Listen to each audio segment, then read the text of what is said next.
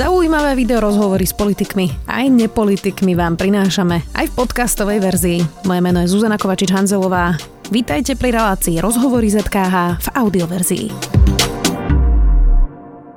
Dve tretiny mladých ľudí nevedia, okolo ktorého mesta prebiehalo najviac bojov počas SMP. Tretina nevie posúdiť alebo tvrdí, že politici slovenského štátu nevedeli o vyvražďovaní Židov.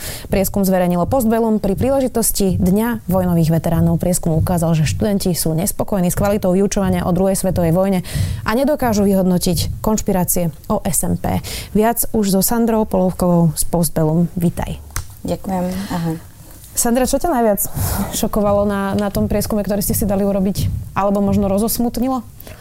Um, asi skôr rozosmutnilo, lebo ono to už um, vlastne tým, že naozaj, že denne pracujeme s týmito témami a denne sme aj na školách, uh, či už v offline alebo online prostredí, tak uh, približne vieme, že uh, na čom sme v rámci slovenskej spoločnosti, čiže nebolo to úplne že, že šokantné, uh-huh. ale skôr také, že, že smutné, uh-huh. že ešte napriek tomu, že už posledných niekoľko rokov otvorene sa hovorí o tom, že školský systém má reálne medzery uh, v rámci výuky o moderných slovenských dejinách, tak uh, sa to akoby nemení stále úplne k lepšiemu, ale ešte stále sú tam tie medzery intenzívne a možno aj v súvislosti aj so súčasnou pandémiou sa akoby nejaká dôvera v reálne fakty a reálne informácie ešte viac narušuje, čo je, čo je vlastne dosť hrozivé.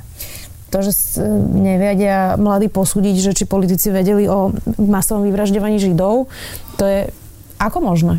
Veď predsa na to máme dôkazy, vieme, ako to bolo. Fakty. Akože čo, je, čo bolo také, že naozaj že šokujúce v rámci toho prieskumu je to, že skutočne veľmi veľa mladých ľudí nemá záujem možno o zdroje a o informácie a nevie k tomu zaujať postoj jasný na základe faktov. A to, to je vlastne akože naozaj že odraz tejto súčasnej doby, čo je možno ešte vlastne, čo ma aj prekvapilo, ale iba mierne je to, že naozaj skutočne mladí ľudia čerpajú informácie primárne z internetu a mnohokrát si vlastne neoverujú alebo ani nezistujú, že kto je autorom daných informácií, ktoré vlastne sa na internete dočítajú a s ktorými potom pracujú v tom svojom bežnom živote. To ale sa netýka asi len SMP, to sa týka vo všeobecnosti problémov gramotnosti mediálnej asi a internetovej. Um, to, čo vyšlo z toho vášho prieskumu, je aj to, že e, v podstate nedôverujú až tak učiteľom žiaci práve pri tej výučbe. Ako je to možné? Um, nedôverujú možno aj z také nejakej iba, že mladistvej rebelie samozrejme, ale No otázne je, že čo všetko sa dozvedajú vlastne od učiteľov počas toho vyučovania. Z toho prieskumu vyšlo aj to, že množstvo takých tých konšpiračných tvrdení počulo viac než 30% mladých ľudí práve z úst učiteľa, čo je, čo je podľa mňa ešte hrozivejšie, že vlastne v tom priestore školy Čiže zmetení sú aj učiteľi a študenti. Asi áno. Že tá doba vychádza. internetu a toho množstva informácií, ktoré vlastne sa k nám valia, tak, eh, tak nevieme selektovať naozaj tie, ktoré sú overené a ktoré sú od odborníkov a ktoré sú faktické. Do aké miery do toho vstupujú napríklad aj politici? A teraz eh, môžeme rozobrať niekoľko vlastne tých um, foriem, ako sa spomína SMP. Tak začneme napríklad Marianom Kotlebom, ktorý hovorí, že to bol bolševický puč. Môže toto vplývať na, na, že to je vo verejnom diskurze, že je to niečo, čo hovorí pravidelne verejne na sociálnych sieťach, ale aj v televíznych reláciách? Samozrejme, že to môže vplývať na verejnú mienku a na to, ako začneme vnímať tie udalosti. Navyše, ak sa nerozhodneme si o tom, čo si viac naštudovať, čo je napríklad Postbellum. My vlastne ponúkame tie konkrétne príbehy skutočných ľudí, ktorí Slovenské národné povstanie prežili a mladí ľudia alebo aj pedagógovia môžu v rámci vlastne svojho vyučovacieho procesu alebo v rámci voľného času si prečítať skutočné príbehy, ale sú to vlastne malé dejiny toho štátu prostredníctvom skutočných príbehov, ktoré vlastne v školách dosť chýbajú. A jednoducho, ak sa dostávame do kontaktu najmä v tom spoločenskom priestore s niečím, čo, čo vlastne akoby popieralo uh, tie skutočné udalosti, tak sa to veľmi jednoducho dokáže stať narratívom mladých ľudí alebo jednoducho dostať to viac do ich vnímania. Čo je, čo je vlastne zaujímavé aj z toho prieskumu, že v posledných rokoch sa naozaj veľmi intenzívne začalo komunikovať, že Slovenské národné povstanie bola pozitívna udalosť slovenských moderných dejín, čo čo vlastne akože nám ukázalo v tom prieskume to, že študenti napríklad vedia, že čo sa odohralo 29. augusta, ale už eh, nevedia potom žiadne eh, konkrétne súvislosti s týmto eh, termínom, ktorý vlastne používame ako Slovenské národné povstanie. Mm-hmm. Čiže ten prieskum vlastne ukázal to, že áno, vedia, že čo sa odohralo v ten deň, ale už napríklad nevedia, že ako Slovenské národné povstanie skončilo, lebo viac ako 50% mladých ľudí odpovedalo, že skončilo vlastne víťazstvom povstalcov, čo je vlastne úplne... Čiže ako keby tam um, možno si tak osvoja ten pozitívny narratív, ktorý je v mhm. spoločnosti, ale už nejaké konkrétne fakty, ktoré sú s tým spojené, čo sa vôbec odohralo, ten kontext vôbec, že čo znamenalo to Slovenské národné povstanie, ako si tak odchádza do ústrania. Mm-hmm. Ako sa pozeráš na to, teraz dajme bokom Mariana Kotlebu, že napríklad pri tom plošnom testovaní teraz sme počuli z úst niekoľkých ministrov, že to je od čias SMP najväčšia vec. Nie je to také znevažovanie práve um, pamiatky ľudí, ktorí zahynuli, ale aj odvahy ľudí, ktorí bojovali v SMP, keď sa to prirovnáva, ja, ja nechcem zľahčovať teda akciu plošného testovania samozrejme, ale naozaj nešlo zdravotníkom ani vojakom o život momentálne pri tom testovaní. Um, ja osobne to považujem ako um, čo si čo znevažuje um, vlastne Slovenské národné povstanie a myslím si, že sme tak nastavení všetci aj v postbelum Samozrejme, to, čo sa dialo posledné týždne počas víkendov, bolo neuveriteľné a naozaj mnoho ľudí vlastne sa vystavilo nebezpečenstvu, že dôjde k nákaze a že, že vlastne, ale tam bolo množstvo ochranných prostriedkov, ktorí tí ľudia ani v Slovenskom národnom povstaní nemali. My sa rozprávame o tom, že Slovenské národné povstanie tvorili chlapci, ale aj dievčatá, ktorí mali že 15-16 rokov, ktorí sa vlastne rozhodli postaviť na stranu toho dobra a bojovať s tým nepriateľom, nepriateľom aj slovenským fašistickým štátom, ale jednoducho s nacizmom, ktorý vlastne vraždil na, den, na denodennej báze ich spoluobčanov, um, lebo to nebol Slovenské národné povstanie, netvorili len ľudia židovského pôvodu, ktorí boli prenasledovaní. Jednoducho naozaj to povstanie bol odboj a odboj vlastne voči zlu. Bolo to postavenie sa za nejakú dobrú vec a myslím si, že Slovenské národné povstanie spolu s Nežnou revolúciou sú naozaj dva základné dátumy a termíny a udalosti, ktoré, za ktoré vlastne môžeme byť uh, pyšní na to, že sme aj dnes vlastne my Slováci a Slovenky. To práve chcem povedať, že kto vlastne teda za to môže, v akom sme stave a čo s tým uh, urobiť, že presne na takto pozitívnu vec, ktorú že možno iné národy by naozaj hrdo oslovovali a, a, a budovali by si okolo toho národnú identitu, tak my vidíme, že vlastne úplne to tak na Slovensku nefunguje. Kde sa stáva vlastne tá chyba a, a ako to potom vyriešiť ešte do budúcnosti samozrejme? Um, akože myslím si predsa len, že toho 29.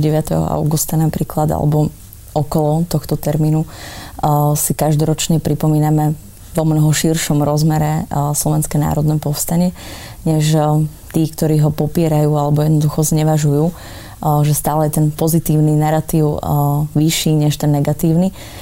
Možno je to málo, že si to pripomíname naozaj iba na konci leta, kedy naozaj ani deti nie sú v školách a tým pádom to vôbec možno nevnímajú v dostatočnej miere. V dostatočnej miere. SNP má určite problém s tým, že vlastne po veľmi krátkom období slobody, po ukončení druhej svetovej vojny, tu prišiel komunistický režim, ktorý si vlastne Slovenské národné povstanie tak prisvojilo a množstvo vlastne aj moji rodičia a moji starí rodičia, keď sa o tom rozprávame, tak hlavne rodičia teda majú skôr taký tiež negatívnejší postoj voči tomu, lebo to bolo takým vlastne iným spôsobom ideologicky, propagandisticky podfarbeným im sprístupňované aj počas ich vlastne vzdelávacieho procesu, mm. čiže je tam zase nejaký nános ešte niečoho ďalšieho, čo to vlastne trvalo ďalšie 10 ročia až do toho 89. Mm. Čiže teraz je vlastne úplne, že v našich rukách, ale je to už vlastne posledných 30 rokov, aby sme prinavrátili to pozitívne Slovenskému národnému povstaniu a to na čo máme byť hrdí. A myslím si, že naozaj jediným spôsobom, akým to dokážeme doceliť, sú to tie skutočné príbehy ľudí, ktorí to Slovenské národné povstanie tvorili a boli jeho absolútnou súčasťou. A mnohí vlastne zahynuli. Ja si naozaj neviem, ja osobne si neviem predstaviť, myslím si, že ani množstvo študentov a študentiek, ktorí majú teraz že 15-16 rokov, že by boli zrazu súčasťou úplne vojnového konfliktu bez nejakého výcviku, že za pár dní sa vlastne naučíš, alebo mal by si sa naučiť nejaký guľometný alebo mínový výcvik a jednoducho si v boji a, a nevieš, že, že či to zvládneš, si v zime, lebo vlastne k potlačeniu prišlo na konci oktobra. Uh, nemáš dostatok jedla, nemáš oblečenie, máš len zbraň a si, si vlastne v konflikte. A myslím si, že nikto z nás so svojimi aktuálnymi návykmi uh, by to ani nezvládol. Mm-hmm. Čiže naozaj tie príbehy, ktoré aj my dokumentujeme a je to už vlastne, máme veľmi málo už respondentov vôbec na to, aby sme ich príbehy dokumentovali, lebo to sú ľudia, ktorí majú dnes okolo 90 rokov tak sú tými, ktorí, ktoré by mohli vlastne vzbudiť takú tú hrdosť na Slovenské národné povstanie aj pre súčasnosť. Ty chodíš veľa po školách, alebo teda aj vy v Postbellum. Um, má, nemala by sa zmeniť výučba diepisu napríklad v tom, že venujeme kvanta hodín punským vojnám a rôznym veciam, ktoré v kontexte samozrejme patria k všeobecnému prehľadu a, a, a teda treba mať samozrejme základy aj dávnej histórie, ale že vlastne ideme potom do tej súčasnosti a pri tej druhej svetovej vojne alebo 89. vlastne už len tak z rýchlika, ako keby to preberieme, lebo už je do maturity alebo už je koniec roka a podobne.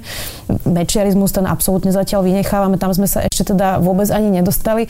Nemalo by to byť logicky ako, ako si naopak a venovať ako keby tú hlavnú pozornosť práve tým novodobým dejinám a potom prechádzať presne ten všeobecný prehľad punských vojen a, a množstvo ďalších ako keby udalostí, ktoré ale sa nás až tak bytostne vlastne dnes netýkajú.